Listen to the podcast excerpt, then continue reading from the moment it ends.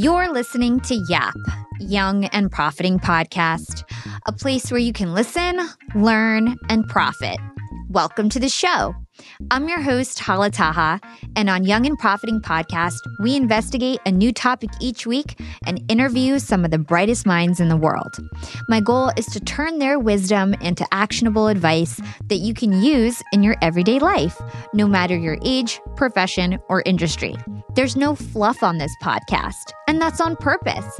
I'm here to uncover value from my guests by doing the proper research and asking the right questions. If you're new to the show, we've chatted with the likes of ex FBI agents, real estate moguls, self made billionaires, CEOs, and best selling authors. Our subject matter ranges from enhancing productivity, how to gain influence, the art of entrepreneurship, and more. If you're smart and like to continually improve yourself, hit the subscribe button because you'll love it here at Young and Profiting Podcast. Hey everyone, you are tuning into a live episode of Yap Young and Profiting Podcast. I'm your host, Hala Taha, and we are live today on Clubhouse in the Human Behavior Club. Today's episode is being recorded for the Young and Profiting podcast, and we have recruited an expert panel of guests to discuss NFTs, and we'll be learning the basics behind these new digital assets. This is part one of a three part series. And in this episode, we'll cover the definition of NFTs, why they have value, and we'll understand the different applications that NFTs have. We'll also unpack Web 3.0 and the metaverse and how they relate to NFTs and so much more. In part two of the series, we plan to cover NFTs for content creators. And in part three, we'll cover NFT investing and how to avoid scams. Each week, I'm going to bring you guys different experts based on the topic, and we'll be hosting all of these Yap Live events right here in the Human Behavior Club, the number one club on Clubhouse every Thursday at 8 p.m. Eastern. So make sure you guys give the club a follow so you don't miss out on these amazing events. I'm here today with a panel of experts on NFTs, including Ben Yu, who's an entrepreneur, crypto expert, a former Harvard student. He also is the CTO of Curious Addys Trading Club, which is a game that teaches new users about NFTs and crypto. We also have John Kraski, my friend and co-founder of NFT Thought Leaders and director of strategic partnerships at NFT Genius. We have Brian Esposito, another one of my friends, CEO and founder of Esposito Intellectual Enterprises. He's also a Bapes NFT and Bapes Clan founding partner. And lastly, we have Ashley France, who's going to be joining us soon. And she is a Web3 consultant that takes Web 2.0 companies and helps them bridge into Web 3.0. So I'm super excited for this session. And in terms of how it's going to work, we're going to have a guided interview with these panelists for the first hour. And then we're going to open it up to Q&A for the last 30 minutes. I do love for these sessions to be super interactive. So if you have a question, just raise your hand, DM me your question. And if it's relevant, we'll pull you up if it will add to the conversation. So don't be afraid to raise your hand. We love to get interactive. So we have a ton of ground to cover. I want to get started right away. And I figured we could start off with the history of NFTs to warm us up. So, unless you've been living under a rock, you've heard about non fungible tokens or NFTs. And in many ways, last year, 2021, was really the year of NFTs. NFTs is an innovation that gives creators the ability to monetize their work easily, and it also provides collectors with an efficient way to purchase and store value. NFTs kind of seemed like they came out of nowhere in 2021, but they actually trace back to 2012. They were originally supported by Bitcoin, and they really took off once Ethereum came out in 2015. And they grew slowly from 2015 to 2020 and had an explosion in 2021 due to other blockchains such as Cardano starting to get in the game and also because of Facebook renaming itself Meta and moving into the metaverse. So it's super interesting to think about how NFTs really took off in 2021. So I'd love to hear from the panelists why they think 2021 really became the year of NFTs. I'm going to kick it over to Ben Yu first, and then let's go to John. And if you're on the panel and you want to contribute to this question, just flash your mic. All right. Yeah. Thank you so much for having me. And amazing, amazing uh, introduction into NFTs. And so, yeah, 2021 was just a fascinating year because the concept, like you said, of NFTs dates years back. And, yeah, the last bull market that we had really in 2017, we started seeing the first mainstream kind of use cases of NFTs. The first one was CryptoKitties at the tail end of 2017. Yeah, they're they're have been to date minted like 3 million CryptoKitties. But they they were kind of flash in the pan. They never really caught on in the mainstream.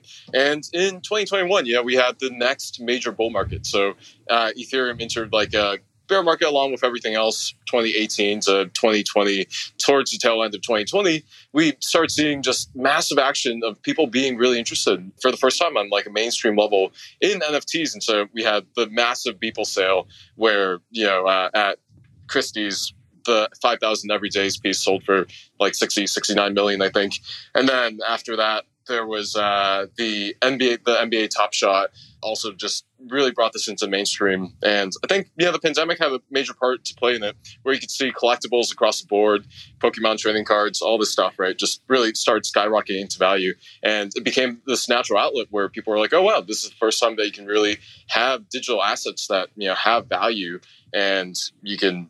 Buy these things and you know prove your ownership over them and then there was just so much, uh, such a profusion after those like major stories came out. A CryptoPunk sold for 7.5 million earlier in 2021. As the bull market happened, as people started talking about this, as people started hearing about it, yeah, just a ton of people came into space, and then we just saw so much innovation. When Bored Ape Yacht Club came out, there were just so many different PFP projects that started uh, coming out of the woodworks, and then one of one art pieces. The metaverse started becoming a big deal when Facebook launched, you know, they, they changed their name to Meta and everyone started jumping onto that. And NFTs are the foundational building block of the metaverse. And so I think a lot of different confluence of events where the world is just progressively going more digital, sped up with the coronavirus pandemic and all these things has just caused NFTs to kind of be a natural fit for uh, 2021 and people to really start paying attention to them. Yeah, I think that was an awesome explanation in terms of why they really took off. John, I'd love to hear your thoughts. That, that was an amazing answer, Ben. I don't really have that much to add, but you know, you talked about the pandemic, and I really think that that did accelerate the growth curve because we were all holed up in our our homes for the past three and a half years, and I and I think the the community aspect is something that's really really kind of drove that that growth because you know we're human beings and we want to connect with others and there's a, there's a huge community building aspect around NFTs. Most of the successful projects have that, and you know on Discord, you know, people were able to to gather and interact and socialize. So I, I think that's something that uh, really really helped kind of propel NFTs into the mainstream in 2021. Yeah, and in my opinion, it seems like NFTs took off and gained traction faster than other crypto products did. So, does anybody have any ideas in terms of why it really took off compared to other crypto assets? Yeah. So to my point, you know, the reason that I'm actually in NFTs and why we started Curious Ice Trading Club and all of that is because it's the most compelling mainstream use case of crypto that I've ever seen. And so I'm, I'm someone who's never been into art. I've never like ever collected, you know, physical art pieces or had any artistic taste. And so I always thought that other crypto products, you know, the major the major use cases of crypto are you can buy and sell cryptos and then you can use DeFi, which is decentralized finance, which is where you can go off and lend your crypto to other people. You can stake your crypto, earn interest, lots of things you can do there. And then there's DAOs, decentralized autonomous organizations, where you can basically create these democratic companies just run by people all over the world, even anonymously. And then there are NFTs, and those are three major use case areas that we're really seeing uh, kind of as a profusion of the smart contract work that's being done on blockchains. And out of those three, NFTs are by far the most approachable, where NFTs make a lot of inherent sense and it appeals to an audience that's not necessarily extremely into the intricacies of the finance behind crypto, which is what the DeFi audience kind of appeals to, and not necessarily into all the technical kind of uh, aspects of crypto as well. But really, it's just the concept is a lot more intrinsically interesting and appealing, where it's bringing in an arts and culture crowd. And the way that I actually heard it, which is pretty interesting from a friend of mine who runs uh, Boss Beauties, and he's an artist, and he said, yeah, like NFTs were so compelling to him because it was this way that you can actually start making money with your art. But it's similar to the bohemian kind of um, city cultures where there are maybe like some places in the city where artists first start to settle and then they bring culture into the city in that in that specific area, and then it kind of gentrifies over time, and everyone else kind of comes in because it's become hip, it's become more popular and cultural. And I think that's really what NFTs are doing to crypto is it's bringing culture to crypto for the first time, and now there's something cool and hip that you can uh, actually just kind of uh, understand without actually knowing anything about the underlying technology, and that's been really compelling about NFTs. Uh, Hala, can I jump in a little bit here? Of course. Uh, so thank, thanks again for having me. I really appreciate it. Uh, one, one thing to think about too is over the last decade, you have to understand the foundational work that crypto and digital assets laid, whether it's the platforms like Coinbase and you know eToro, whatever you may use, all the banking regulations and being able to put digital assets in an account and trade it to fiat currency. And the marketplace, you know, OpenSea allowed this to also explode and become accessible. So you know, now it's at a position where anything that comes over top of what crypto and blockchain and all these digital asset movements that have happened over the last decade, things that come to the market now have a chance to explode very quickly. Uh, and then you start to attach very large audiences or celebrities or actors or actresses or athletes.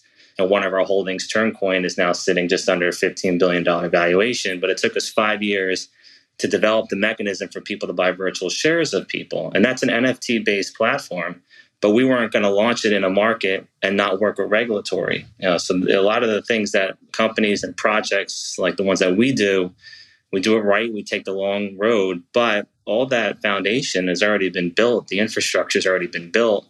So that's why NFTs was able to really move a lot faster than crypto moved because that set the stage for NFTs to be able to explode. Mm, those are some really, really interesting points. I'd love to hear from Ashley. And I was wondering if you could kind of take it back a notch because we've got a lot of beginners and I think we need to understand what NFTs are. So, can you help us define what a non fungible token is? Yeah, no problem. Thank you again so much for, you know, having me. I really appreciate it.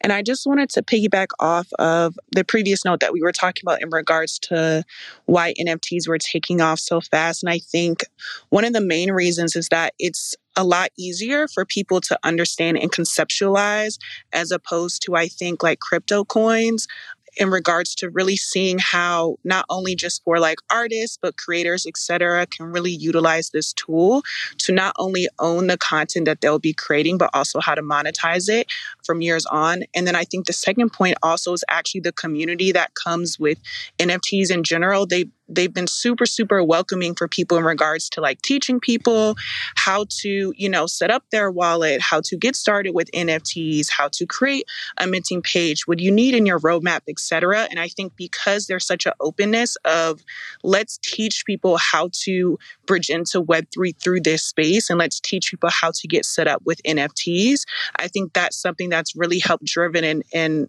pushing people to want to actually get involved in this Mm, I love those points. Great job, Ashley. And uh, maybe, Ben, do you want to define what a non fungible token is? I know you have a lot of courses, and so you're a great teacher when it comes to NFTs. Appreciate it. Yeah, absolutely. So, non fungible token, even the word itself, right, is kind of weird. We don't really talk about fungibility, so we can break it down. So, what exactly does fungible mean? Fungible means something that is perfectly interchangeable with something else. And the most daily basic example that we typically use is money. And so if you have one US dollar, it's perfectly interchangeable with any other US dollar in the world. Technically, you know, they're not exactly unique. One might be crumpled, one might be older, whatever it is, but you know, no one really cares that you're giving them one specific US dollar versus another one because they have the exact same value. That's also true of things like cryptocurrency. So you have Bitcoin, you have Ethereum. No one really cares if you have one specific ether that was mined in you know 2016 versus one that was mined in 2018 because they have exactly the same value. So fungible things are things that are perfectly interchangeable. So non-fungible things, on the other hand, are things that are unique that are not perfectly interchangeable. And this is actually most things in the world. So if you think of, for example, dogs, right? Like if you dropped off your dog at a dog hotel and then you come back and they gave you another dog, you'd be like super upset. You'd be like, you know, that's not my dog, right? And they're like, if they were like, what do you mean? Like all dogs are the same, you'd be like, that's totally insane. And it's the same thing if you like drop off your kid at daycare and like, you know, you pick up your baby and like they give you another baby. Like all these things are non fungible and we intrinsically understand that they're totally unique. And just because they're all babies or they're all dogs or they're all homes or things like that, you know, they're all of different value and they all have different properties. And so non fungible tokens just refer to digital assets that are unique and you can't perfectly exchange one for the other. And so there are a lot of different categories of non fungible assets.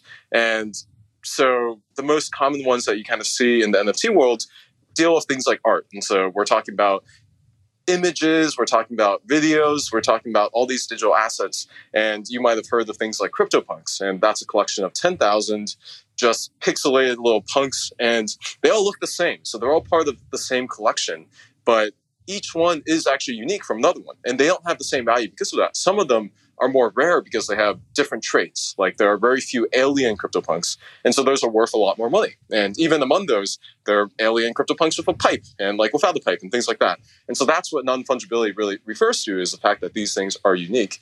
And then there are other kind of non-fungible assets, like for example, digital land in the metaverse. And so there's a lot of you know virtual reality worlds that are coming out that people are starting to basically be able to own land in just like you might own land in real life. And so owning a specific parcel of land is also non-fungible because its value differs from a different piece of land based on the various environmental properties of where you are. For example if you're in the middle the heart of like a central metropolitan area in the metaverse, it's kind of like buying land in like New York City versus like Arkansas or something like that. And so those are all the different concepts. And so a lot of the concepts of non-fungible assets in real life, like land, like real estate, like pictures, paintings, art, things like that, are now just being applied into digital assets in the form of non-fungible tokens, if that makes sense makes total sense. And that was an excellent explanation. So thank you so much. So let's talk about why NFTs are not easy to counterfeit and what's the underlying support of NFTs that make them so valuable. So why don't we kick that off to John? Why are NFTs hard to counterfeit? I think that's a Ben question. I'm I'm not even going to step on his toes with that. ben. ben knows the answer. Ben knows the answer. I mean, Professor Ben is in the house. I, I, I don't want to disrupt his flow when it comes to the super technical stuff. So. Yeah, yeah, yeah. I'll, I'll, I'll say there, there, are no experts in NFTs. We're all we're all learning this because it's so new, but I appreciate it. But um, yeah, yeah. So why why are NFTs so hard to counterfeit? Well, that, that's that's really interesting because it is true. From a technical perspective, NFTs are very difficult to counterfeit, way more so than in real life when you have one Gucci bag or something like that. And, you know, like people can easily counterfeit these things or paintings. The Mona Lisa, there are like replicas that no one can tell apart. In museums, for example, literally it's been estimated that 20% of muse, uh, art in museums is fake. And these are things that literally experts have just spent so much time with the best equipment trying to figure out if they're fake or not. And there's no way to really tell. And so on that on that degree, blockchain technology makes NFTs a lot more easy to verify actual truth of ownership and provenance. And provenance just means kind of the history of a given art piece or any kind of digital asset or anything, uh, painting in real life. Meaning, you know, when was it created? Who was it created by? Who first bought it? Who was the second owner? All of that stuff. And all of that stuff is extremely easy to verify with a NFT because it's all recorded on the blockchain. So in order to understand why this is such a big concept, we kind of have to understand what the blockchain is. And the blockchain really is a kind of distributed database. And a database is just a place where you store information. And so you can think of it kind of like a bank ledger, right? It records different transactional information, like Ben sent one ether, one dollar, whatever it is, to you know Hala and so forth. So that information gets recorded in there. But then you know Ethereum's main innovation was realizing that not only do are you able to record just financial information? You're also able to record any kind of information. So now you can record information about creating a NFT, a digital asset, and also information about who has owned that NFT for how much money it was sold and the entire history of it. And so when you look at a given NFT, like a CryptoPunk, and you know this is CryptoPunk, let's say 5,000 or something like that, you can check a thing called the contract address, which is a Ethereum piece of code that's been put on the blockchain. And with that contract address, you can read a couple of functions on the code, which are just you know programs that have been written so that you can check certain things. And all NFTs typically follow a given standard so that they're all interchangeable. They have the exact same function. So any program, any person knows exactly how to check like who the current owner is. And then also you can check things like who bought this token last and so forth. And so you can read this entire history of every single NFT. So if you look at CryptoPunk 5000, you check the code, you go back, you can see, oh, this was actually made by the first, the correct smart contract, the uh, the one that the original creators of CryptoPunks, you know, kind of put on the blockchain. Okay, so you got that information, and then you can see, oh, okay, this was first sold to Gary Vaynerchuk for like 100 ETH or something like that, and then sold to this person, so forth. And so you have this whole record, and so everything is perfectly transparent, and everything on the blockchain can be viewed by anyone in the world. And so it's this perfectly open database that anyone can see that just records a immutable transaction history of everything that's ever been done. So in theory, yes, NFTs are totally easy to verify truth of as long as you can understand those technical details or as long as there's an easy enough user interface that's been developed around like a simple website where people can just like go and check these details and plug it in and so forth. Unfortunately, right now there are a ton of scams in NFTs. And it's because the space is so new. And so for sure in the future, it's going to be super easy for anyone to just know, oh, this thing has like the you know green check mark that you kind of see on like Twitter, right? This is an authenticated real transaction from a real like uh, NFT collection. And OpenSea, some of these major marketplaces already have these features, but they're not totally correct. And so on the other flip side, anyone can create a smart contract to try to replicate and counterfeit a NFT. And so it is possible for someone to just copy the exact same digital image of a CryptoPunk or all 10,000 CryptoPunks, right click, save them, and then deploy them with a new smart contract. And then say, hey, this is a CryptoPunks collection, and then try to give that to someone else. And if you are able to technically understand all the stuff that we just talked about, you'd be able to really quickly tell for sure that, hey, this is a completely fake CryptoPunk.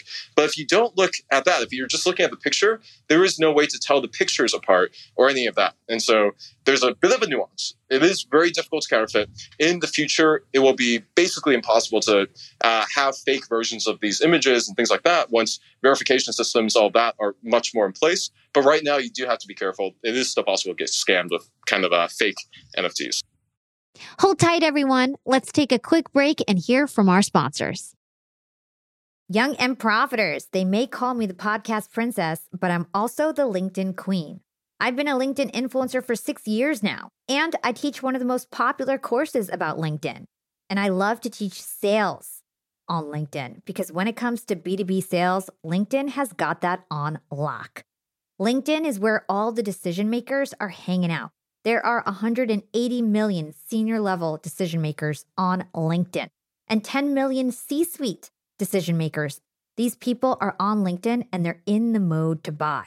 They're using LinkedIn for their buying journey to research vendors or sales reps that they might work with, to look up how to solve their problems, to learn from industry thought leaders. They're in the mode to buy, whereas on other platforms, they're in the mode to be entertained. You want to get them in the right mindset. You want to cut through the noise with LinkedIn ads. In fact, 79% of B2B marketers rate LinkedIn as their top channel for paid media. And LinkedIn has the best targeting because they've got all these different inputs.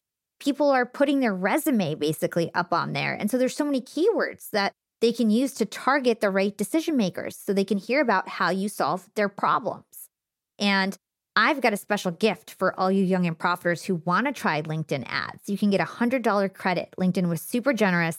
If you want to make B2B marketing everything it can be and get a $100 credit on your next campaign, go to linkedin.com slash YAP, Y-A-P. Again, if you want to claim your credit, go to linkedin.com slash YAP. Terms and conditions apply.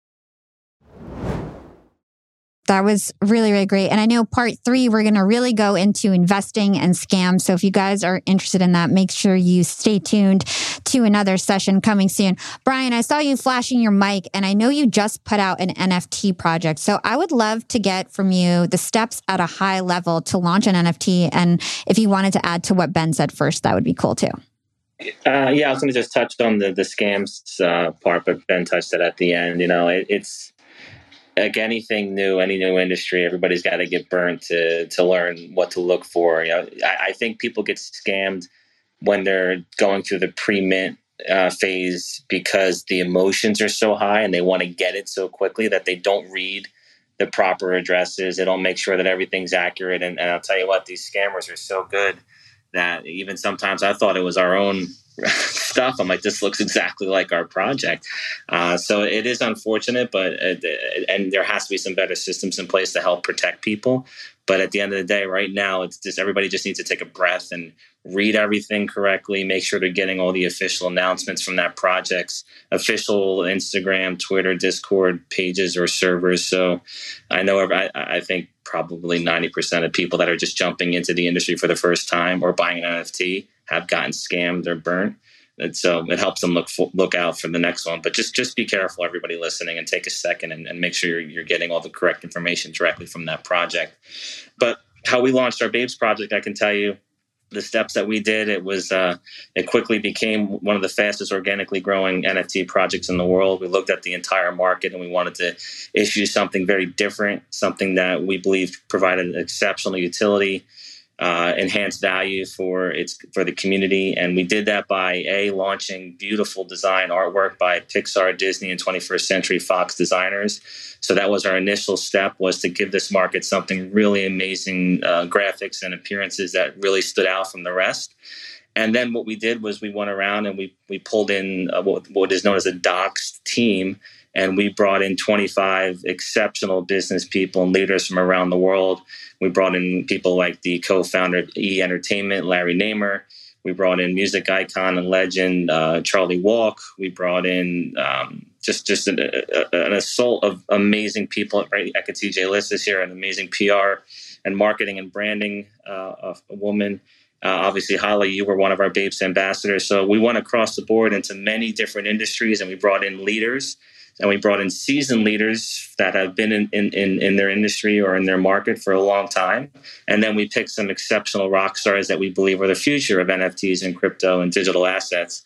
And that allowed us to really stand out and, and build this movement. And what happened was the community just grew massively and too fast. Honestly, we were not ready for the growth that that happened. We went to nearly 100,000 members in our Discord within a few weeks. Our Twitter also blew up at the same time. We were also, I believe, the first project to successfully launch an NFT project on LinkedIn. Uh, and we saw some amazing things happening there where everybody that uses LinkedIn, it's a professional n- network to do business.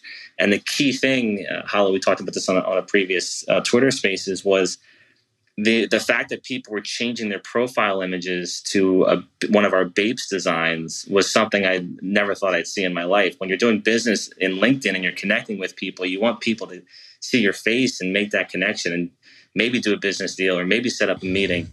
And the steps that we did here was everybody worked 24 7. We did Twitter spaces sometimes three, four times a day.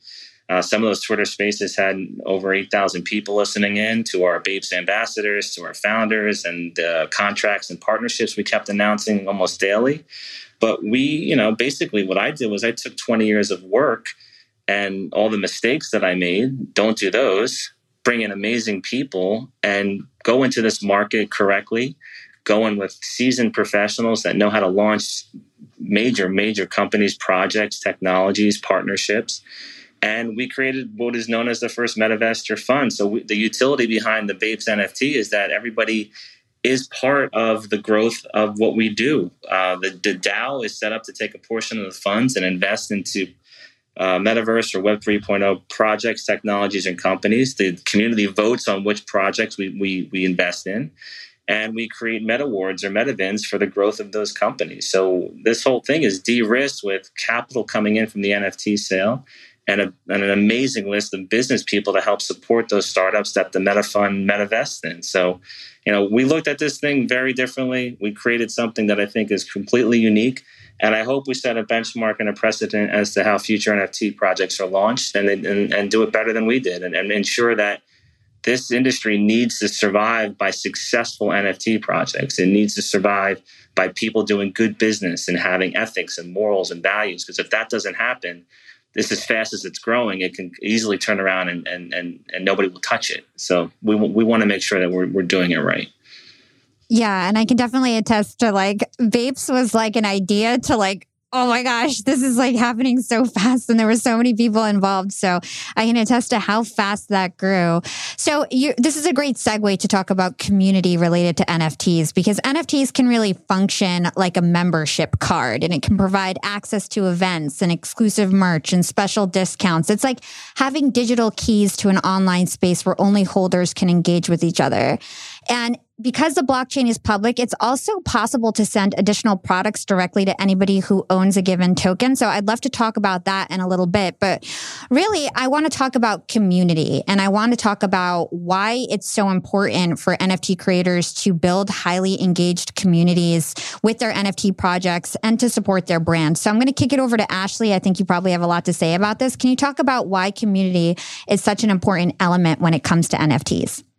Yes, of course. So, unlike in Web 2, when you launch products or services and people will attach um, random celebrities, influencers, etc., have been able to have successful launches. That is not the same in Web3. The whole point of or concept of Web3 is being decentralized and being community based. So, it's as, as you're literally building infrastructures together.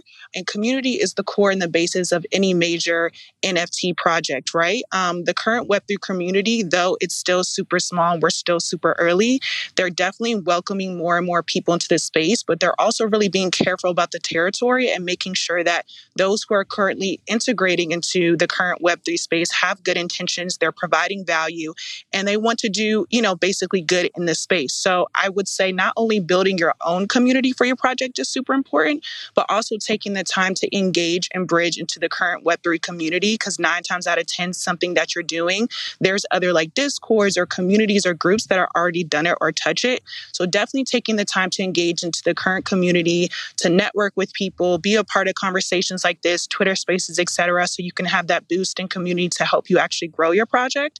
And then along with your own current community, it's super important to take the time. And I want to reiterate again, taking the time to build your community community because a lot of projects or people who want to put out projects that I talk to on a daily basis, they take months and months in regards to the back end of the technical aspect of their project, whether it's creating the NFT, the smart contract minting page, etc. But then they don't want to take the proper time to actually build a community. They want to drop the next week or drop in two weeks. And unfortunately, it doesn't really work like that. You need to take the time to curate content to attract your ideal audience. You need to take time to engage with people. You need to take time to actually provide to them. It's a two way street in this space. It's not the typical, you know, buyer consumer type of relationship. It really is a community and people are buying into what you're doing. So if you want them to buy into what you're doing, you need to give them a reason to do that. You need to show them that, hey, what we're doing, we want you to come along with us. And this is the value and the utility that you're going to be getting. So I really, really urge anyone who's thinking about currently putting out a project or has put out a project and kind of struggling with selling it to re revisit the fundamentals and taking the time to actually think about who is your ideal community? Who do you want to be a part of this ecosystem that you're building? And what are different ways that you can reach these people and show them that they should be a part of this community, whether it's curating more content, engaging with them, partnerships, etc. I love that. Great job. So I want to kick it over to Ben now, and I want to talk about how NFTs can basically endow their owners as time goes on with more value. And I think that's what makes NFTs really different from other things is that you don't only just own like the digital asset, for example, you can also get access to events later on or new things can come about because the blockchain is programmable. So Ben, could you talk to us about that? Absolutely. Yeah. No, this is one of the most amazing things about NFTs, exactly as you say. So I'm really glad that we're touching on this. A physical asset is fixed. It's like a painting can't really give you access to other things because it's just a physical kind of object that hangs on your wall. But in NFT, the skeuomorphic kind of, you know, initial understanding of an NFT was kind of an, an analog to that, where it's like, okay, now we have a painting. Now we make it digital. Now we give it ownership, and that's an NFT. But then, exactly as you said, because NFTs are programmable, we've realized over time, and we keep building in this ecosystem. It's like there's so many more things you can do with NFTs, and the NFT itself, for example, can grow over time. NFTs are not always immutable, meaning that they're not uh, changeable. You can have NFTs that can get animated over time or can uh, become 3D and things like that. And you, you, can change the metadata that an NFT points to. And so that's that's one way that an NFT literally itself can even grow. But speaking to your second point of how a NFT can give you utility over time, an example is for us. For example, we have these Curious Addy NFTs. They're these unique little cute little octopuses that you buy as an image and you get the image. But also with that, that image, that NFT is stored inside your Ethereum wallet. And so you have this MetaMask wallet. It's a, it's a place where you can store pretty much all your crypto assets like NFTs, like Ether, and so forth. And when you go to specific different websites, you can connect that wallet. And when you connect that wallet and you can sign the message that proves that you own that wallet, it's kind of like your access pass to anything that that website kind of uh, wants to offer. And so that website can be anything, or it can be even more than that. And so, for example, for us, we have a portfolio tracker. And if you go to portfolio.curiousaddys.com, you can see you connect your wallet. And as you connect your wallet, we check to see if you have a Curious Addy NFT. And if you have a Curious Addy NFT, then you're able to go ahead and use our portfolio tracker, which allows you to just uh, it pulls in all the data about your NFTs, how much you bought them for, how much they're worth now, how much money you've made, things like that. And there's no reason that any NFT, we partner with other projects, we let other NFTs also kind of use this as you know partners and things like that. And so that's that's one thing that you can do with this. You can even bring it into the real world, and sometimes for different events, they actually check to see that you have a NFT, and then you can go ahead and print a ticket to go to real life event. So the kind of NFT can become an access pass to any kind of event in the real world or even more digitally in the metaverse. You go into Decentraland, one of these kind of virtual reality worlds, and there are some events that you can just gate where they only let you in if you have the right NFTs. And so this is where a lot of NFTs are going is providing a lot of utility. It's not just that you're buying this image and like Brian you said, right? Like having an awesome image, like having really really well designed art is really powerful for a lot of these NFT projects. But on top of that, you can just add unlimited kinds of utility, products, applications that they get access to, events that they get access to, even possibly giving them real physical prints, things like that, merchandise, a lot of things that people can do and have been doing to add more value to NFTs over time a question that I have for the panel, and I'll keep this a free for all. You guys can just flash your mic if you want to chip in. I want to know why NFTs grow in value. How do NFTs grow in value over time? We did touch on it just now, but I want to speak on it a little bit more. Does anybody want to answer that question? Um, so I think NFTs grow in value two ways. One, um, it's from the actual creator. So whenever I work on NFT projects, I focus not on the actual utility that people will provide in launch, but utility that we can continue to provide over time, whether it be in the next three months, six months, or four years. So continuing to add value to those who hold the NFT holders. And then I think the second aspect is the actual community, whether it's the the people who are actually joining the community and the size of the community. So I definitely think those two aspects are ways that have a really big impact on continuing to grow the value of the NFT project. Awesome. And does anybody else want to add to that? Yeah, I'll, I'll, apply it to our project. Uh, again, I'm taking old school business practices and philosophies. It's demand and scarcity and, and tremendous utility. You know, the things that we're doing, I could speak on. I never like to come up with opinions, but I could tell you we're adding tremendous demand because we've included private aviation perks. We've uh, one of our business babes ambassadors is Raul Leal, who's the CEO of the One Hotel, Baccarat, and Treehouses. So we'll be doing some incredible travel and um, personalized experiences for our babes community and our and our and our NFT project. You know, we're also giving uh, part of the part ownership in um, in our babes world, where all of our NFT holders will actually own a piece of real estate in the metaverse, where they get an apartment with their NFT. Uh, we announced uh, with um, Artemis Space Network that we're going to be minting our Genesis 2 NFT project uh, from the International Space Station. Uh, so in our case, it's real value. It's opening up. What I love about the space play is that we're we're utilizing Babes and our relationships with these amazing private space companies uh, a way for the regular public, which has been stuck behind a TV or a web screen or their phone since the 60s, wanting to be involved in space. And it was only government agencies, and then it was just the uber wealthy. Now, with what we're doing and some other great projects, we're opening up opportunities where the community can be part of something that they never thought they'd ever have any real connection to.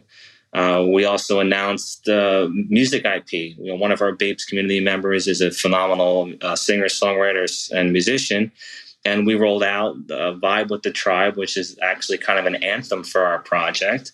And we given uh, the publishing rights minus all the admin fees uh, and IP ownership to all the NFT holders. So they're actually going to be earning as that song is played or streamed or if there's live performances. So in our case, it's just business. You know, it's creating real value, creating real utility, and it's complete scarcity. If you think of public companies that have tens, hundreds, billions of shares outstanding, and you look at those share prices, and then you look at NFTs that have 1,000, 2,000, 5,000, 10,000 NFTs issued, it's not a lot.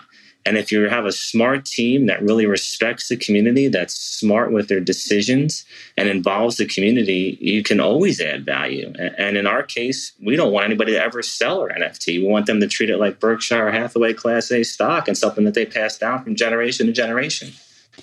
I loved that example, Brian. And Ben, I'd love to understand from you how communities can actually help NF- their NFT projects grow in value. So, actually, owners of these NFTs can actually increase their value just through their engagement. Can you help us understand that? Yeah, yeah. I think the uh, the best example of this is the original PFP project, CryptoPunks. And so I'll, I'll, talk about this. Is like I wrote an article called NFTs 101. It's longest piece anyone's bothered to, to brand about NFTs. It's 30,000 words. And in there, I basically spent like half of it talking about CryptoPunks, which is this original thing, which like on its face value makes no sense why it's worth so much because you look at it and it's like, it's crazy that someone has paid $10 million for this weird pixelated picture of a punk. And so why, why is that? Like, why would someone do that? And it really comes down to community. So one of my good friends, his name's Dylan Field, he runs Figma, uh, this like $10 billion company, he's the reason I kind of got into NFTs because I didn't understand it. I thought NFTs were total scam and like, you know, just crazy that people are spending so much money like buying these. But this guy's obviously way smarter than I am. And so I'm like, all right, if he's into this, like, you know, I'll, I'll, take a look. And so he he was one of the biggest people into this. He started buying CryptoPunks back in 20, 2018, and they were like $100 for, you know, one CryptoPunk. And then he bought what he thought was the most valuable one, the Mona Lisa CryptoPunk 7804 is what he, you know, calls it, for like $15,000. This total crazy amount of money. And then he sold it this year for, uh, or last year rather, for 7.5 million. And that's, that's totally crazy. And it's like, you know, well, what, what happened? What, what changed the uh, the value so drastically over the last like three years, and it really does come down to community. And so he talks about this. He has a great interview that you can read where he kind of talks about why first he got into CryptoPunks.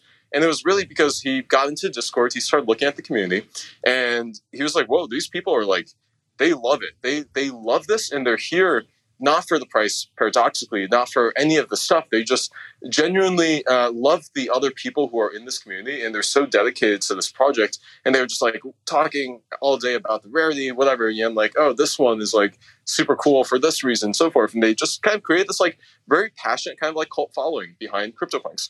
And then, you know, that that sustained it to the point where his his whole thing is, you know, all these communities that uh, are really strong long term grow in this organic kind of slow way. And you have this like subculture that kind of forms around CryptoPunks.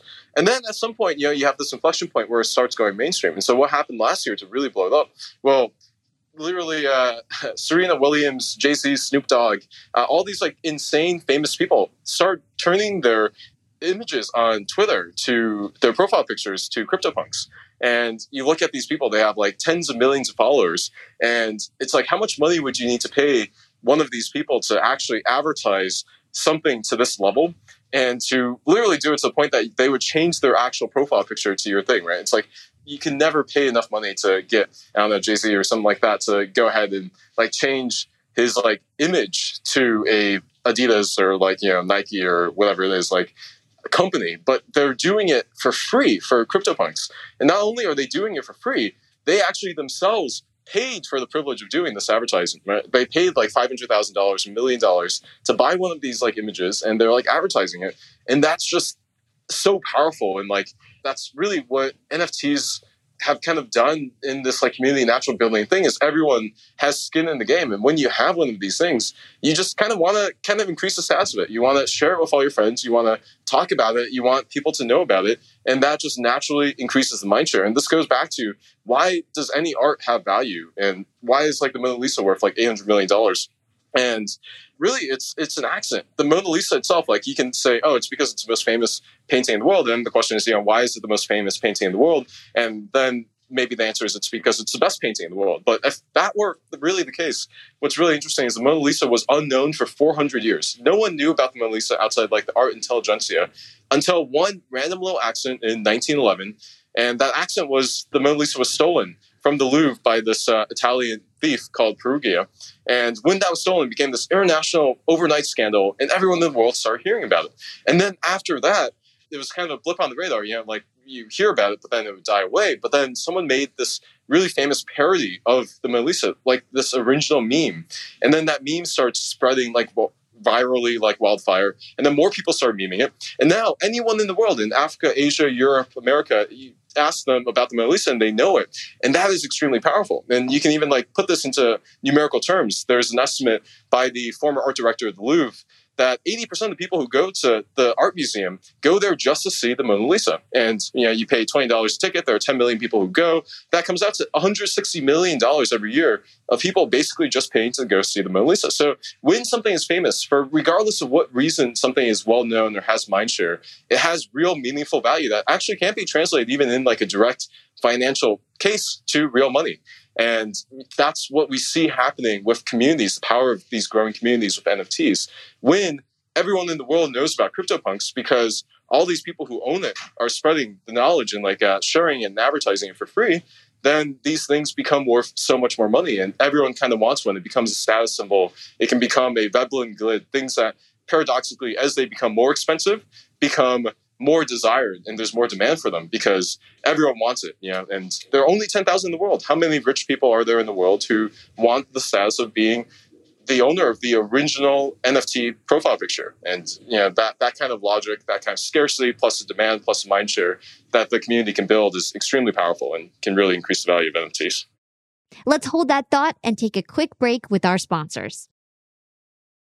Young and Profiters. Yap Media is growing so fast. I have 10 open roles just this month. In the past, it would take me so long to find hires. I have to go on all these different job sites. I have to create my own skills assessments. That's why I let Indeed do a lot of this heavy lifting for me. Indeed is the powerful hiring platform where I can attract, interview, and hire all in one place. Indeed has things like skills assessments, where when we have specific roles, we can find an assessment that matches that role and we can make sure they have the skills that we need. Then I can focus on culture fit. I can make sure they're scrappy enough and are obsessed with excellence and do all the things that we need to do for them to fit in at Yap. And Indeed streamlines hiring with powerful tools like Instant Match. An Instant Match basically matches you with candidates as soon as you put up a job post with people who are qualified right away. It's instant. And the best part is it gets better as you use it. So now when I use Indeed, especially when I'm hiring for similar roles, I get people right away where they know that I'm going to like the candidates because they can see what my preferences were in the past. It gets better as you use it. According to US Indeed data, the moment Indeed sponsors a job, over 80% of employers get candidates whose resumes are a perfect match for the position. It's like waving a magic wand that gets better as you use it. So I love using Indeed. We've found a lot of our A players on there. Join more than 3 million businesses worldwide who count on Indeed to hire their next superstar like we do at Yap Media. Start hiring now with a $75 sponsored job credit to upgrade your job post at indeed.com slash profiting. Offer is good for a limited time. Claim your $75 sponsored job credit at indeed.com slash profiting. Again, that's indeed.com slash profiting and support the show by saying you heard about it on Young and Profiting podcast. Again, it's indeed.com slash profiting to get your $75 credit. Terms and conditions apply. Need to hire? You need Indeed.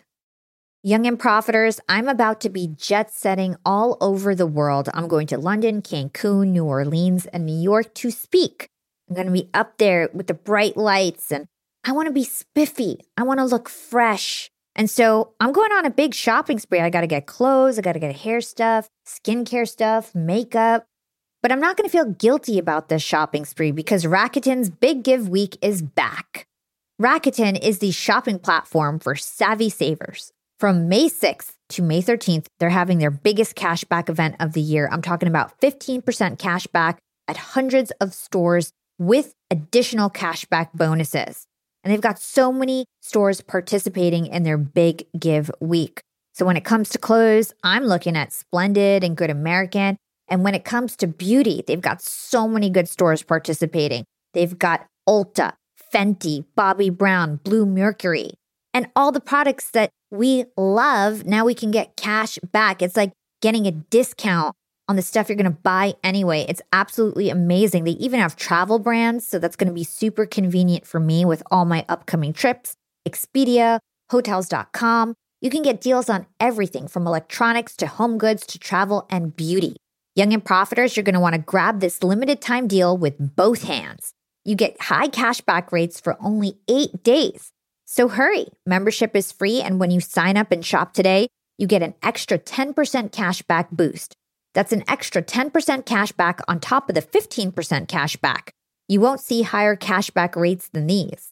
Go to Rakuten.com or download the Rakuten app at R A K U T E N. Shoppers get it.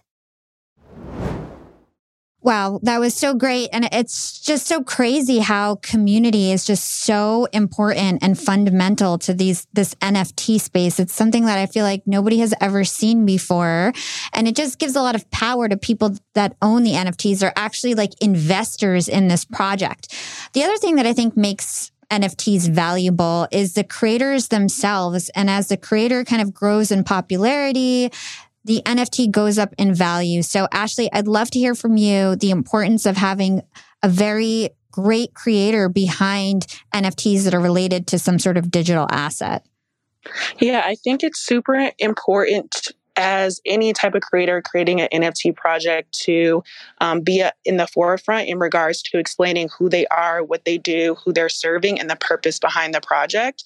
Um, not only to increase that autonomy with your current community or to grow your community, but also to increase transparency. As mentioned before on stage, there's been so many different scams and rug pulls in the NFT space. So I think it makes people feel a lot more comfortable in wanting to actually invest in your project to know exactly who the creator is behind the project. Now, though projects that have like celebrities and big influencers behind them are cool and they do get, you know, more eyes on them quickly, but I don't necessarily think it means that you have to be like a famous person or have a lot of followers to have a successful NFT project. I think that your intent with your project, i.e., why you are doing it, as well as, you know, the utility behind it, keeping up with your promises, uh, taking time to actually grow your community, to me, that what makes you a good creator, not necessarily like your current status online or who you're associated with.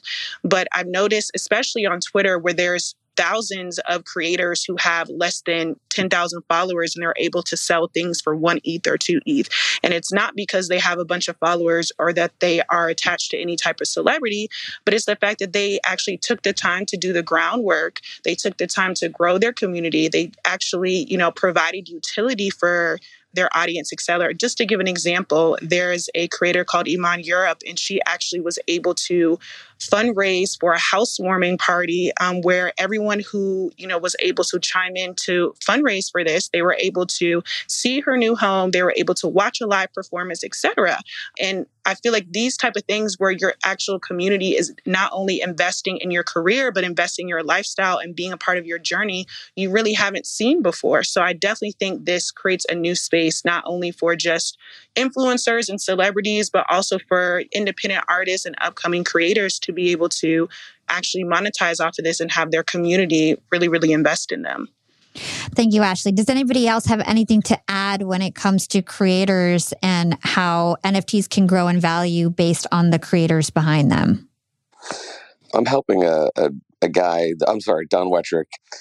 I've seen this, and this has been kind of talked about, that in the beginning, some of the NFT creators were, I think there's been a lot of copycat stuff where it is now seen, unfortunately, as a get rich quick scheme. And I think that's why Ashley's to Ashley's credit, the, the people that are taking time to know their community is I think making people feel a bit a little bit more comfortable. But I, I do want to ask Ashley and and and the panel.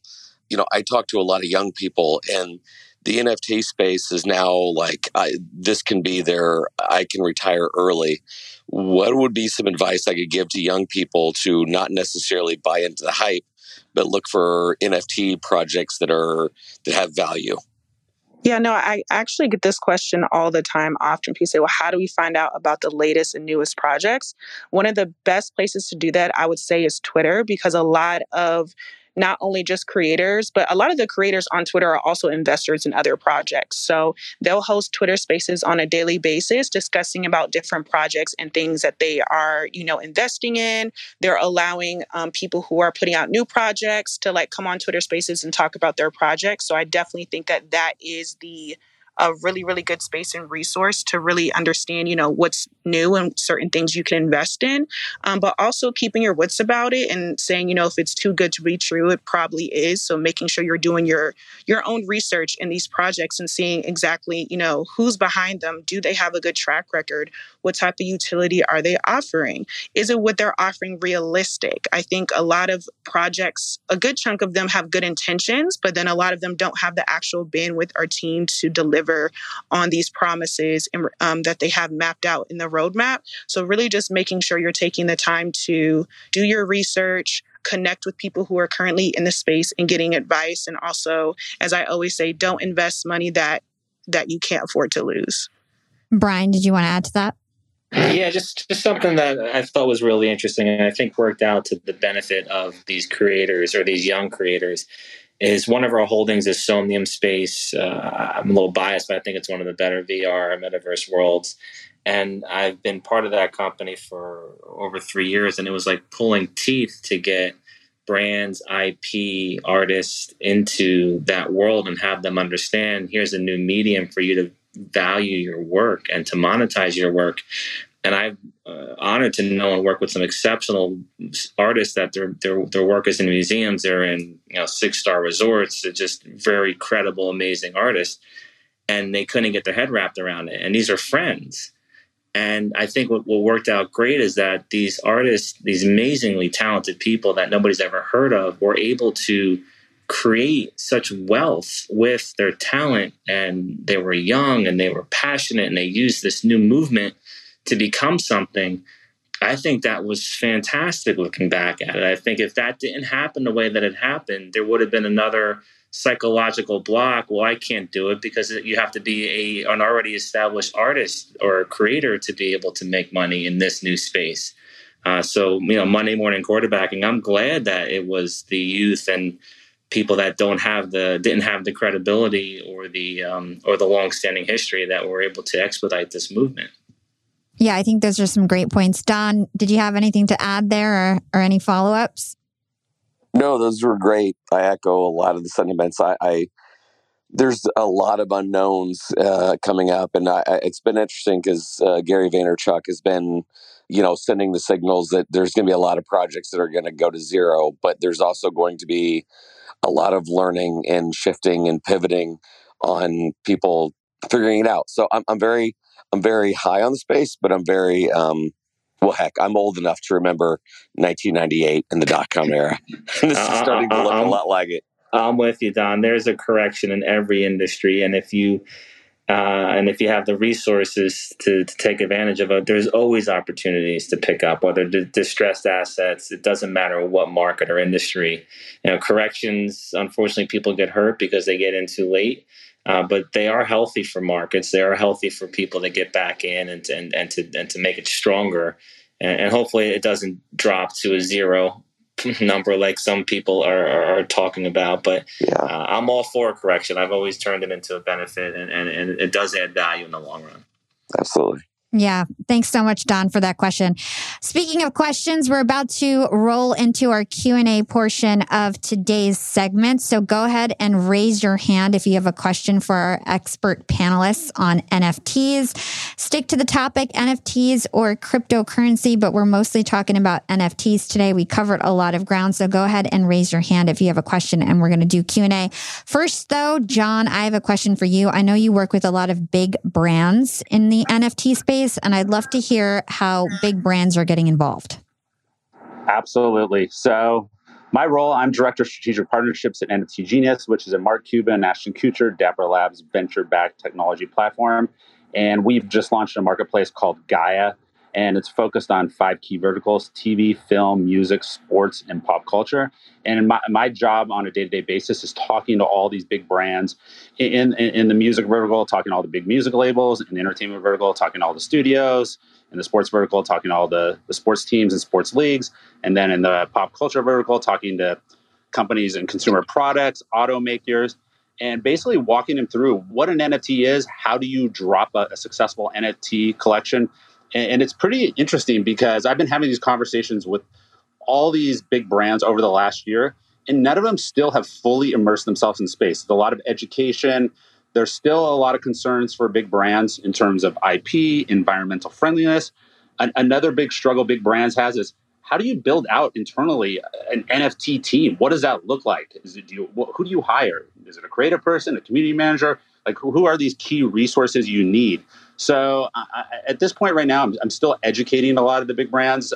You know, the, the, the crazy part is, is that um, if you look today, I think non-fungible released NFT sales for 2021 and they were 17 billion. And that was mostly from collectibles and gaming. The big brands and mass consumer adoption hasn't even happened. I think there's about 2.5 million crypto wallets. The population of the world is what, 8 billion?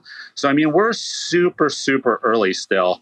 And it'll be really interesting to see which big brands kind of make a push. I mean, Nike made an interesting uh, acquisition by an RTFKT. So, you know, they already bought a company that was existing in the space. Maybe some of these brands start to do that as well. It, it, it just it's just super it's super interesting just dealing with these brands and kind of another thing that the brands have a concern about is the community building aspect. Unfortunately, Discord is there's a lot of issues in terms of security and just controlling the brand narrative and there, there's just a lot of concerns going in there. I mean, the Discord was really built for video gamers. It was not built to really scale up community building in Web three. So, you know, as more smart money and smart minds enter the space, I think you're going to start seeing better solutions for Web three. But you know, I, I just I don't think the infrastructure is there right now for a lot of these big brands to just jump in 100%. I think there's a lot of A/B testing. I think there's still a lot of education. So that that's what I do on a day to day basis. It, it's fun, but it, it's it's still super early. I think I think what Brian's doing in terms of sort of a membership NFT experience, I think that's sort of the next wave right now until the big brands really decide what they're going to do. And uh, just one other thing, just to kind of like step back a bit. A year ago, I literally didn't even know what an NFT was, and now I probably know maybe what two percent of NFTs are all about, and that somehow makes me an expert because I know 2% more than 98% of the population. But anybody that's out there still trying to educate themselves, some of the things I did to just kind of get up to speed, I think LinkedIn is an amazing res- uh, resource uh, aside from Twitter. I think Twitter focuses a lot more on sort of the collectors. I think LinkedIn, you're going to probably uh, interact with people in a little more of a, a, business mindset.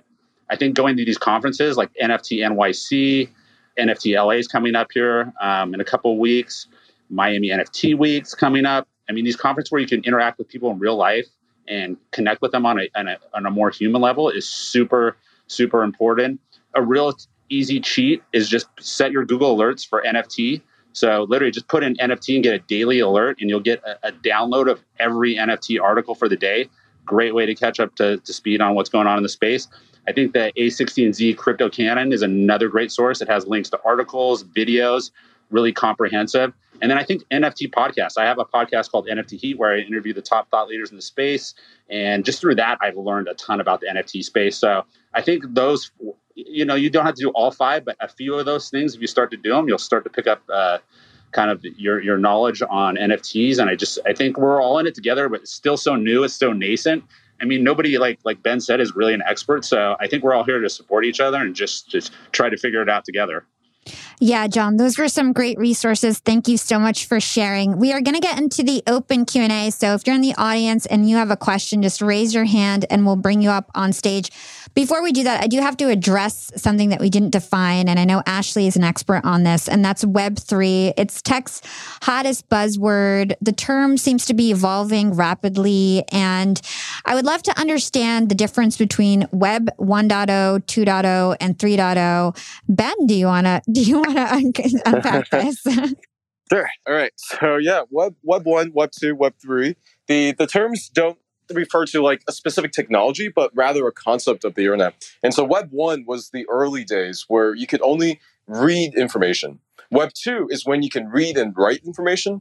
And web three is when you can read, write, and own information data in the internet. And so what does read, read, write, read, write, own uh, really mean? If you go back to web one, it's really those static kind of news portal sites that you remember, like AOL.com, right? Yahoo.com, where you're just consuming information. And there's like a central party uh, company like aol that's writing all the information and that's it. That's all you can do on the internet is you just read information.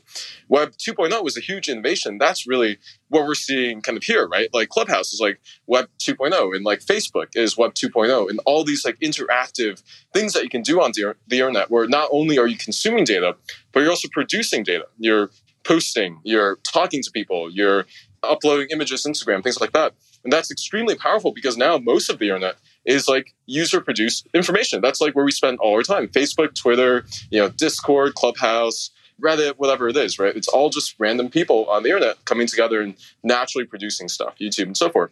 And so that's really powerful. But the problem is you don't own any of that information, right? And so this is a huge thing with content creators. It's like if you're on YouTube, YouTube takes like 40% of all your revenue. And like Facebook does the same thing. And all these platforms have this monopoly effect because you can't leave it, right? Because where are all your followers, right? If you like are like, hey, crap, I want to make more money on YouTube, and like, you know, YouTube's taking forty percent cut, or like Twitch or whatever it is, you know, you can't leave because they're like, you know, we have all your followers, right? We own all your data and everything, right? It's all on our platform, controlled by our databases.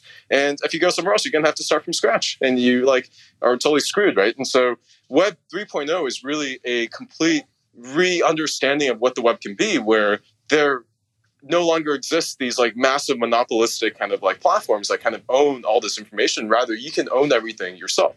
And so we're seeing a lot of different ways that this is coming about. And NFTs are really central to this entire concept, where NFTs are the real building block that give you digital ownership over assets. And that asset can be anything from the actual content that you produce and so forth to the followers and all this stuff. And the way that the Web3 kind of world is written is a lot of stuff is made at the protocol level and not the application level. And so what that means is it's kind of similar to uh, torrenting. So I actually started another blockchain company back in 2017 that literally our goal was to try to do this Web3 push where we would break the platform lock-in effect and allow content creators like you know how yourself like things like that people with all this following to like be able to own your own following and like have that following follow you across different applications as opposed to being just locked into facebook or clubhouse or so forth. And how that works is think of it like torrenting. When you torrent something you have seeders and leechers right? People who own this like information on their own computers and then they share it with other people. And you have this little torrent file. And that torrent file really you can plug into any application. It doesn't matter which torrenting client you're using. If you're using, you know, uTorrent or Azureus or QBitTorrent or whatever it is, you have access to the same underlying data, the same seeders and leechers. And so this is something that in Web3 kind of like you can do things this way where everything is on this protocol level where the application doesn't own the followers or the content or things like that. It's the like underlying blockchain or the technology built on top of the blockchain, just one layer up. And then you just have complete control over your own information. And yeah, the same thing with NFTs on the more basic level. Web3 is things like just NFTs itself is you're the one owning your own assets. Where before you post all these amazing art pieces that you make to Instagram. And Instagram's the one making all the money from it. Instagram's like a hundred billion dollar company, but all these artists aren't making anything on Instagram, right? Because Instagram, when you post it to that, you like share in the terms of service the rights for Instagram to kind of partially own some of the copyright and be able to like profit off showing all your work and things like that. Whereas with NFTs, you can sell your NFT to someone else and you take all the profit yourself. And so those are kind of the powerful concepts coming out in Web3. That was such a great explanation, Ben. And something that I just want to chip in here that's super interesting to me is all of these NFT land purchases happening right now. So they have these NFT metaverses like NFT World and Decentraland and the Sandbox, and you can actually buy land in the metaverse with NFTs. So to me, that's kind of like the future of how NFTs will evolve. Does anybody have any thoughts on that? Yeah, super interesting. I think the, the like the land thing in the metaverse is just we're just at the basic starting line of what NFTs will be in the world, where I really think the overall total value of NFTs will exceed the value of like actual physical assets. And the large part of that is the metaverse and things like land in the metaverse, where the physical universe is pretty constrained. Like there's only so much room on Earth, and it's actually difficult to like get to most places on Earth, right? There are only a few like major cities that people live in. And the rest of it is just like uninhabited, and like you have to travel by a plane costs a lot of money they can only hold so many people whatever. All those constraints don't exist in the digital world where you can literally teleport into Decentraland there's just like a little jump button and you go boop and then you go like anywhere in the world right? And so there's no constraints geographically anymore. You can have a concert in the metaverse where literally you can have people from asia europe africa america all together in one place and you could hold it hold it for like a million people right? And it's just like totally possible. There's no physical constraint. And because of that, like arguably, you know, maybe this land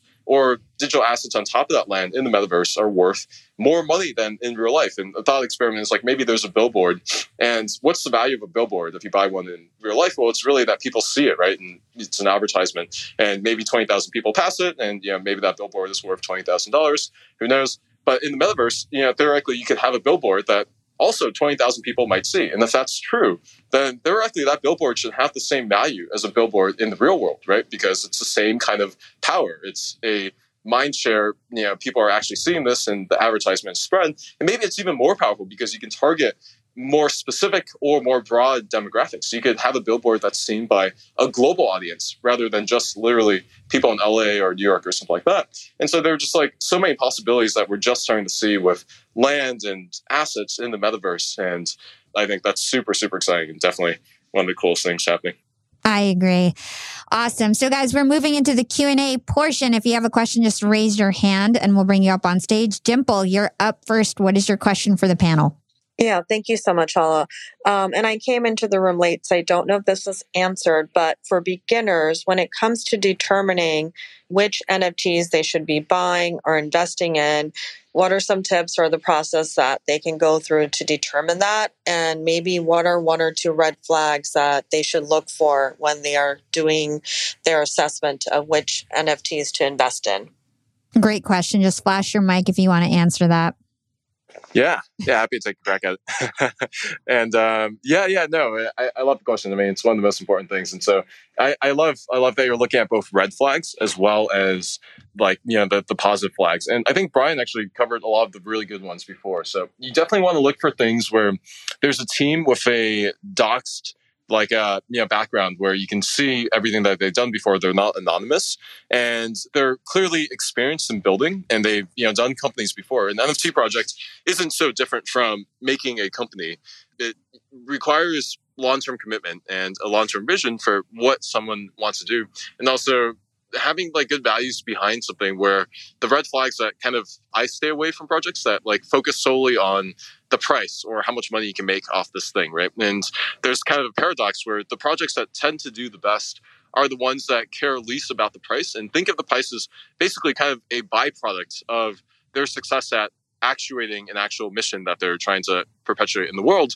And by default of like doing that. I think World of Woman, for example, is a really good example of this.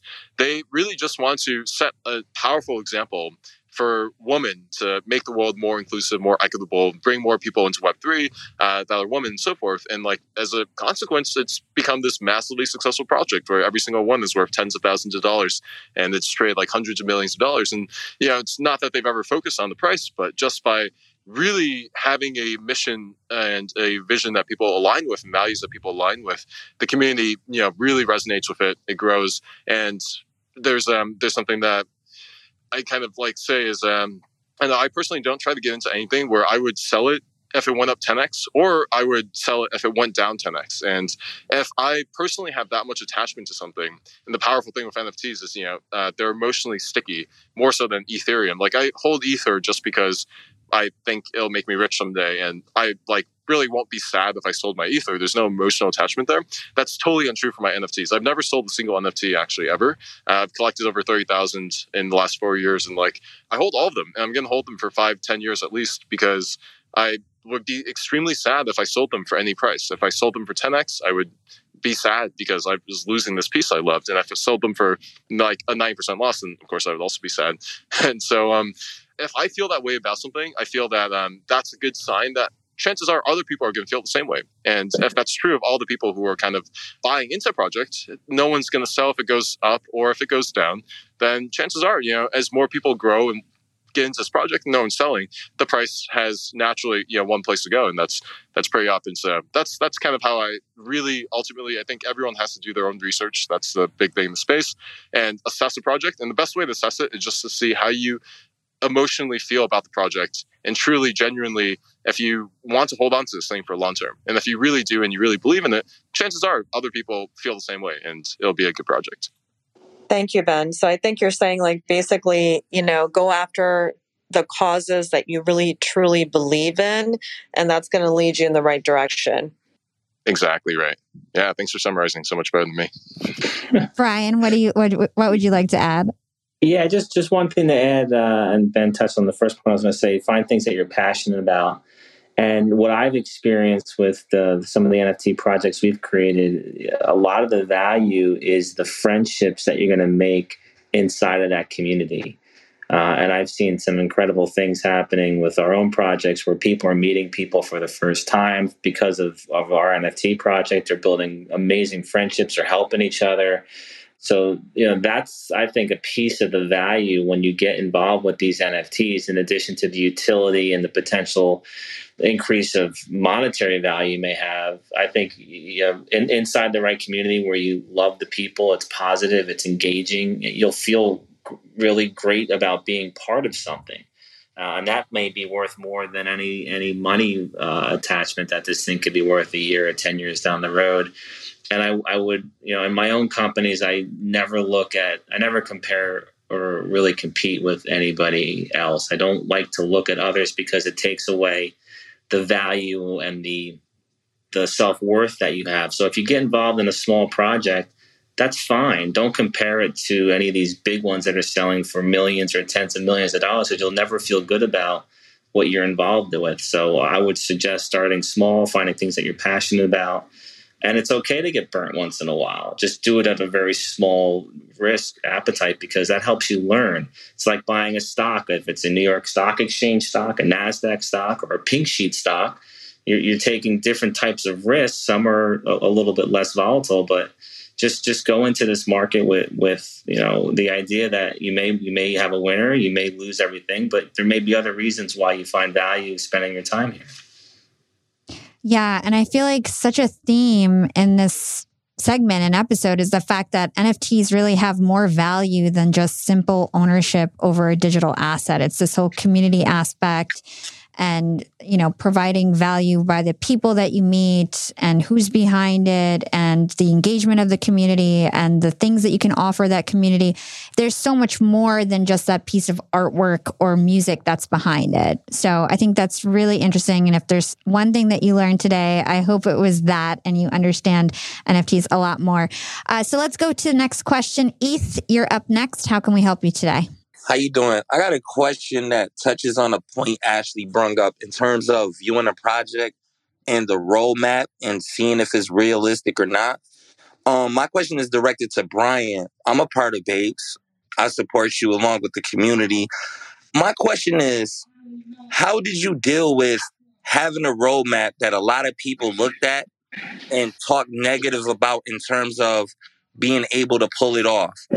And how could you respond to just how the team dealt with that and how you actually did pull it off because you did? Thanks, pal. And you are one of our most biggest supporters on Twitter. So thank you for for everything and being being part of this journey with us. The team is amazing. We have you know we have people that have been through so much in, in their career. I'm used to problems. You know, it was going so fast, so positive, so quickly. That was actually making me more nervous because I was like, there's got to be a problem. Where, where's the problem? Uh, and we ran into our initial problem with uh, we went after to, to launch this thing on Polygon. We had Twitter Spaces with their senior management, uh, and you know, I think we were part of breaking their system, and we overloaded their network. And and most projects would have failed right then. but we quickly moved it over to Ethereum less than 24 hours, and we had a successful launch. Uh, you know, half a day later, but we didn't give up. We don't quit. Problems are that's part of life. That's part of business. That's just that's just the reality. Uh, I personally don't look at people talking negative. I can't stop that. If somebody has an issue with what we're doing, I, I, can't focus on that unless we're doing unless I know we're doing something wrong. The only way that I can earn trust in any of my companies, including this NFT space, is to execute, is to continue to add value, continue to move forward. If we have hurdles, get over them. And that's how we're going to ultimately have the best group of holders in, in our Bapes project that believe in us, but we have to perform. And, and we are. So, you know, at the end of the day, to answer your question very longly, there's always going to be people that doubt people. I'm sure there's people that say negative things about Elon Musk, but he's doing quite well. You know that you can't stop people being negative on things. I wish they would spend their time rather than being negative on something, find something that they love and spend that time being positive with it. But I can't change people's demeanors or where they want where they want to do or what they want to say. I, I, I can't allow that to affect anything that I do except prove them wrong. But I don't even uh, that's not the that's not the motivation. The motivation is to build something great, have a great team, build a great community, provide exceptional value. And at the end of the day, the negative people are going to get bored with us doing what we say we're going to do and they're going to go bother somebody else. So that that's that's where my mentality is. And thank you again for your tremendous support. It means the world to us. Thank you. You're welcome. We'll be right back after a quick break from our sponsors. Young and Profiters. As you may know, I launched my LinkedIn Secrets Masterclass a little bit over a year ago. It was my first course. And so far, I've generated well over $500,000. And the best part is, I didn't have to figure out how to set up my mastermind subscriptions, how to do abandoned cart targeting, and all of that tech geeky stuff. I just left that all to Shopify. Shopify is the global commerce platform that helps you sell at every stage of your business. And if you're in that I need to sell more with less stage, Shopify Magic is your AI superpowered sidekick ready to whip up captivating content that converts. And it doesn't matter if you're selling digital products or vegan cosmetics. Shopify helps you sell anything, anywhere, from their all in one e commerce platform to their in person POS system.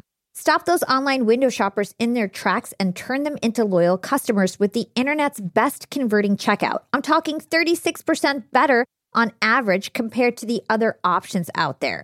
It's no wonder Shopify powers 10% of all e commerce in the US, including huge global brands like Allbirds and Thrive Cosmetics. It took me a day to set up my Shopify store. I set up chat, took two minutes, and I was done. One month from thinking of the idea to implementation, a year later, I've made half a million dollars on the idea. That's what it takes in 2024 just a good idea.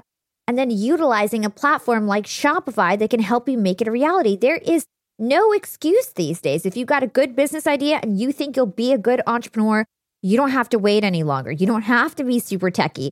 And you never have to worry about figuring it out on your own. Shopify's award winning help is there to support your success every step of the way.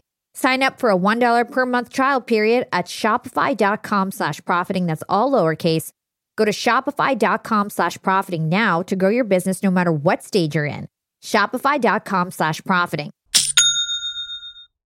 Young and profiters, we are all making money. But is your money hustling for you? Meaning, are you investing? Putting your savings in the bank is just doing you a total disservice. You got to beat inflation. I've been investing heavily for years. I've got an E Trade account, I've got a Robinhood account, and it used to be such a pain to manage all of my accounts. I'd hop from platform to platform. I'd always forget my Fidelity password, and then I have to reset my password. I knew that needed to change because I need to keep track of all my stuff. Everything got better once I started using Yahoo Finance, the sponsor of today's episode. You can securely link up all of your investment accounts in Yahoo Finance for one unified view of your wealth. They've got stock analyst ratings, they have independent research. I can customize charts and choose what metrics I want to display for all my stocks so I can make the best decisions. I can even dig into financial statements and balance sheets of the companies that I'm curious about. Whether you're a seasoned investor or looking for that extra guidance, Yahoo Finance gives you all the tools and data you need in one place. For comprehensive financial news and analysis, visit the brand behind every great investor, yahoofinance.com, the number one financial destination, yahoofinance.com. That's yahoofinance.com. So I'm going to piggyback off that whole conversation point. And I have to say, from my personal experience, crypto technology is not that user friendly. There's so many different exchanges and wallet providers and things seem to like glitch all the time. So I want to talk about some obstacles when it comes to NFT adoption. So anybody who hasn't talked in a while, maybe Ashley, Ben, John, anybody want to chip in in terms of obstacles for mainstream adoption with NFTs? One of the newest things that that I've seen in regards to um, even like Web three websites, I whenever I try to go on one on like Chrome or on my desktop, it doesn't work. So even having to deal with the smallest things is like going to certain like websites or trying to see people's roadmap. Um, I guess the browsers are not really catching up. Sometimes when I go for my phone, that's an issue, but obviously that's just something that um, technology has to catch up on. I know another issue that we've been seeing is the hacks and discords and scams, especially since uh, when people usually join, they don't really, you know, understand how it works and they're super excited about getting engaged into the community. And they click on links and then people's wallets will be wiped out.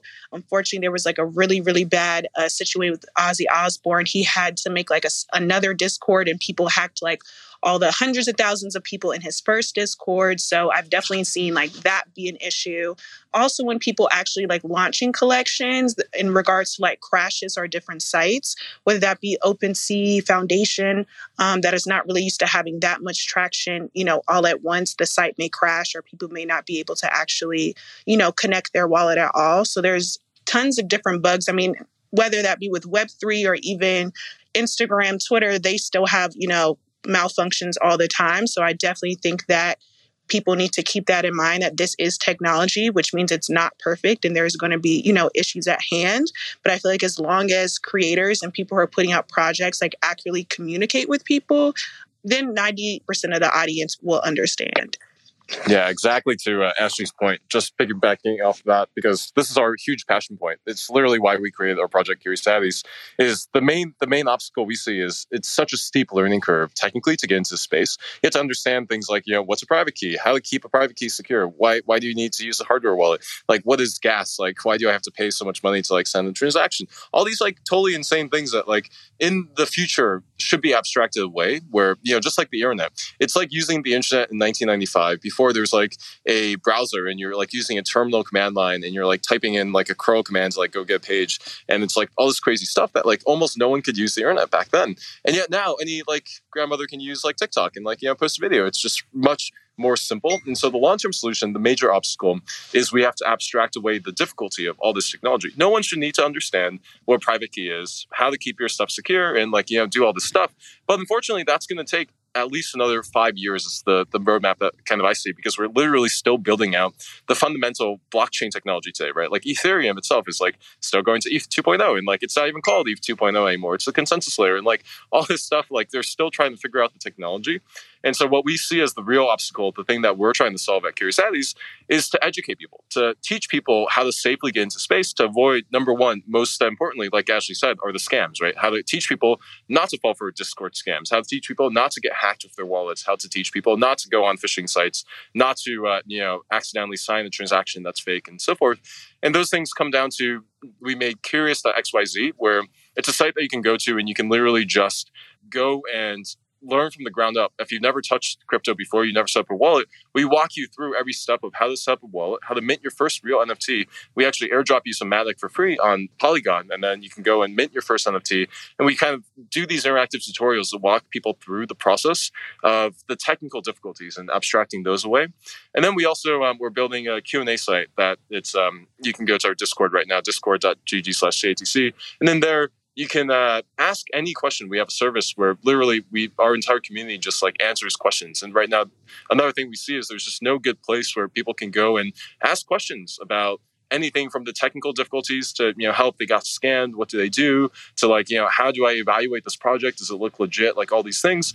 We're building out a full-fledged website to that. Right now it starts with the the discord kind of bot that we we created where you can ask a question and anyone gets an answer and you can search all the questions that have been asked before. But i think just more education in the space is super critical for those reasons to get people to safely understand and enter a space.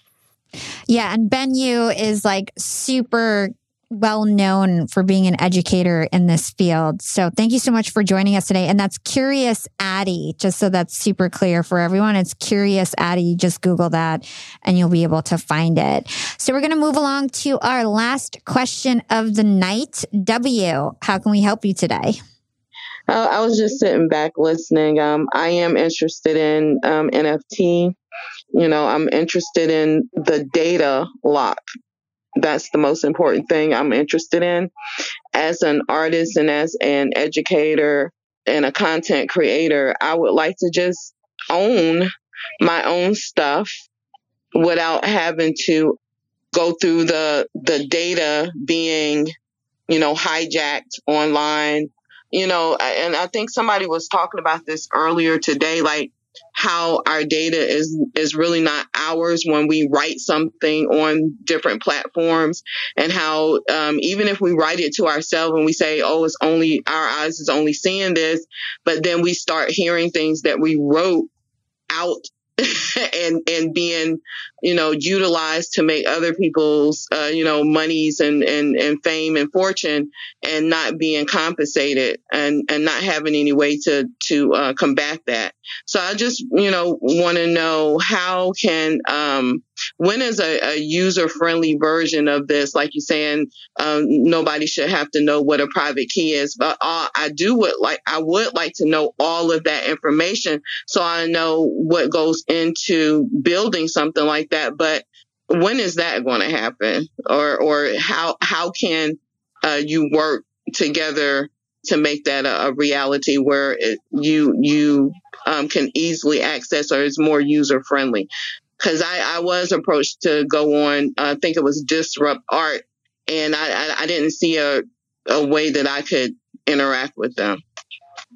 Well, one thing that I want to add is that we're going to be back here on March 17th, 8 p.m. in the Human Behavior Club, and we're going to be going over NFTs for content creators. So we're going to be going over the minting process. There's going to be a lot of artists on the panel who are really going to help us understand how to use NFTs as a creator. So I think that will be a great session for you. I'm not sure if anybody can actually answer your question because I think it involves everybody in this space. And so I don't know if there's any clear answer to your question, but Ben, I'm sure you have something smart to say about that.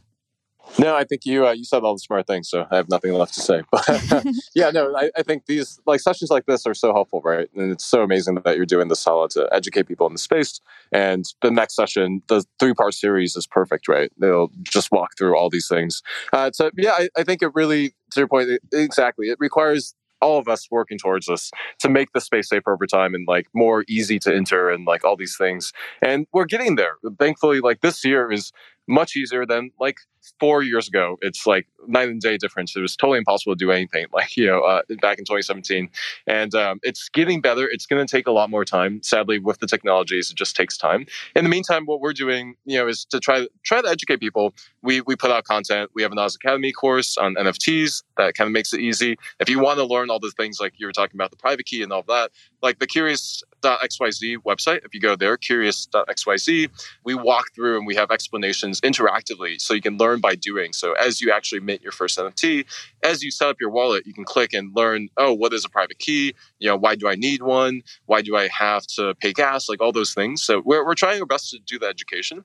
But hopefully over time, there are just uh, tools that are also built that abstract all of that away and it makes it really easy where you mentioned you know you were trying to join the project and it was just really difficult to know how you could actually interact with it hopefully in a few years we'll have just um, ways to make it very simple to onboard and so forth. But um, in the meantime, I think education is a big one. Things like these clubhouse spaces and so forth. Thank you so Thank much. You. Thank you, W, for your awesome question. All right, guys, we're about to wrap this up. To close this out, I want to give all my panelists an opportunity to let you guys know where they can be found um, and where you guys can connect with them. So, why don't we close this off with a round robin? Why don't you guys tell me why you think NFTs are going to be so impactful in 2022 and beyond, and where people can go find you after this? Why don't we start with Brian and then we'll go to John, Ben, and Ashley? Yeah, thank you again, Hala, and the rest of this amazing panel. Brian J. Esposito. I typically only use LinkedIn and Twitter for all of my communications. My corporate website's eie.rocks, eie.rocks. Uh, it is a holding company now that consists of over 85 entities, over 150 joint ventures from around the world, and proudly operating in over 25 different industries. And I believe as long as projects continue to do things correctly in the NFT and also the crypto space, uh, with the right team, the right execution, and treating people's hard earned tax money with respect and dignity, I think we can create one incredible market that continues to create value and utility. And I'm honored to be part of this market with some exceptional projects and talented people out there. Thanks, Brian, for joining us today. John, final thoughts? Fantastic panel, Hala. I, I love just listening to all the panelists. I, I learned so much, actually. So uh, you can find me on LinkedIn. That's where I spend most of my time. John, and then last name's Kraski, K R A S K I. I mean, since I've been in the NFT space, I literally grew my LinkedIn following from about 10,000 followers to almost 25,000 followers in just a year. So, LinkedIn, there's a lot of great activity going on. So, definitely check me out there. I, I post almost every day. I also host a podcast called NFT Heat. We just released our 40th episode focused on top thought leaders in the space. And we really focus on female and diversity inclusion. That's super important to me. So, as part of my community building NFT thought leaders, I'm really focused on representing females and unrepresented voices. And we're also going to be hosting an NFT super conference as part of NFT thought leaders in October. Um, it's going to be in Austin. And the, the whole lineup and panel panels are really going to be focused on, again on that female and diversity inclusion. So, you know, we're building right now Web3 so from the ground up. So why not address this issue right now as opposed to Web2 that you want, you know, kind of addressed it after the fact. So that's super important to me. But uh, again, amazing, amazing stuff, Hala. Awesome. An awesome mission. I didn't know that. Ben, any final words from you? Yeah, first, yeah, thank you so much again. Hala, this is amazing. And actually, John, huge, huge round of applause for you. It'd be awesome. Uh, I should connect you with um, our CEO, actually, my uh, who's you know a woman leading um, this entire Curious Addys project. And uh, yeah, it's it's awesome. I totally agree with you that inclusion is like we we have a chance to completely change the makeup of Web3 from day one. So it's really important and it requires people to actually do that work like you are. So really cool for you doing that. Um, yeah, so we're Curious Addys. You can find us at Curious Addys on Twitter. That's Curious, A D D Y S. And Discord is discord.gg slash CATC. And so that's where you can go. You can ask any question that you have on Web3. We'll get answered. 95% of questions get answered in six hours if you use our question service. And to answer your question, Hala, of like, you know, what, what we see and where we see NFTs going in 2021, last year, NFT, uh, crypto at large, Crypto.com did report in January 2022. 300 million people uh, are in crypto now up from 100 million in 2020. And this year, they actually see that accelerating to a billion people. So it's the first time that we're actually seeing on the scale of hundreds of millions of people coming, people coming into crypto. And they're not going so deep yet. Like the active monthly users in OpenSea are still like half a million people, but it's growing exponentially. And this is really the year that I think we're going to see a lot of people come into the real use cases. They're coming in at the top of the funnel into buying crypto and they're starting to dip their toes. Last year, they dipped their toes into NFTs. This year, I think, is the year that they're really going to start coming in in a real way, where we're seeing major companies come into space, brands, Nike, Adidas, so forth, and see a lot more of that. And I think it's going to be really exciting to see the space really go mainstream in a lot of ways. It is super exciting. Ben, you dropped so much value. And yeah, I hope you join us for the upcoming sessions as well because you are just like such a knowledge base. So thank you so much again for your time. Ashley, any final thoughts from you? Yes, thank you again so much for having me. And you guys can connect with me on um, LinkedIn. It's just my first and last name, Ashley France, as well as Twitter and Instagram. It's the Ashley France. I really, really focus on discussing the launch and marketing aspects of NFT projects, and also teaching small business owners, creators, etc., how to integrate NFTs into their current business. So definitely make sure to connect with me on there um, and sign up for my email list. I'm going to be dropping gems on there as well. And in regards to the NFT space, I definitely think NFT memberships is going to take over this year. Um, we've definitely progressed since the start of CryptoPunks and Bored Apes, and more and more people are seeing the importance of not just buying the NFT, but what you can get after purchasing it. So I definitely think NFT memberships are going to be taking over this year. Amazing, Ashley. Also, so much value. Thank you so much to all of our panelists. Again, we had an amazing conversation today. We talked about what an NFT is. We talked about the different applications, community involvement, Web 3.0, the metaverse. We talked about so much. It was so great. So I know all of my young and profiters out there are really going to enjoy this episode. And I encourage you to rewind it a few times because there was a lot of information packed in this one. So thanks again. This is Hala and friends signing off. Until next time time. Thanks, everybody. Thanks for listening to a live episode of Young and Profiting Podcast. I want to thank Ben, John, Brian, and Ashley for having this conversation with me and for helping to explain and simplify NFTs. The NFT world is changing super fast. It changes every day. So, understanding the basics is crucial for anyone wanting in on this space.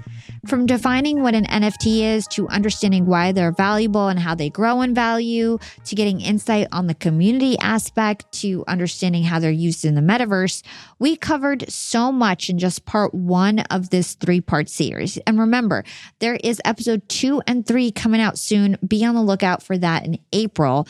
And part two is all about NFT for artists. So we'll cover the minting process.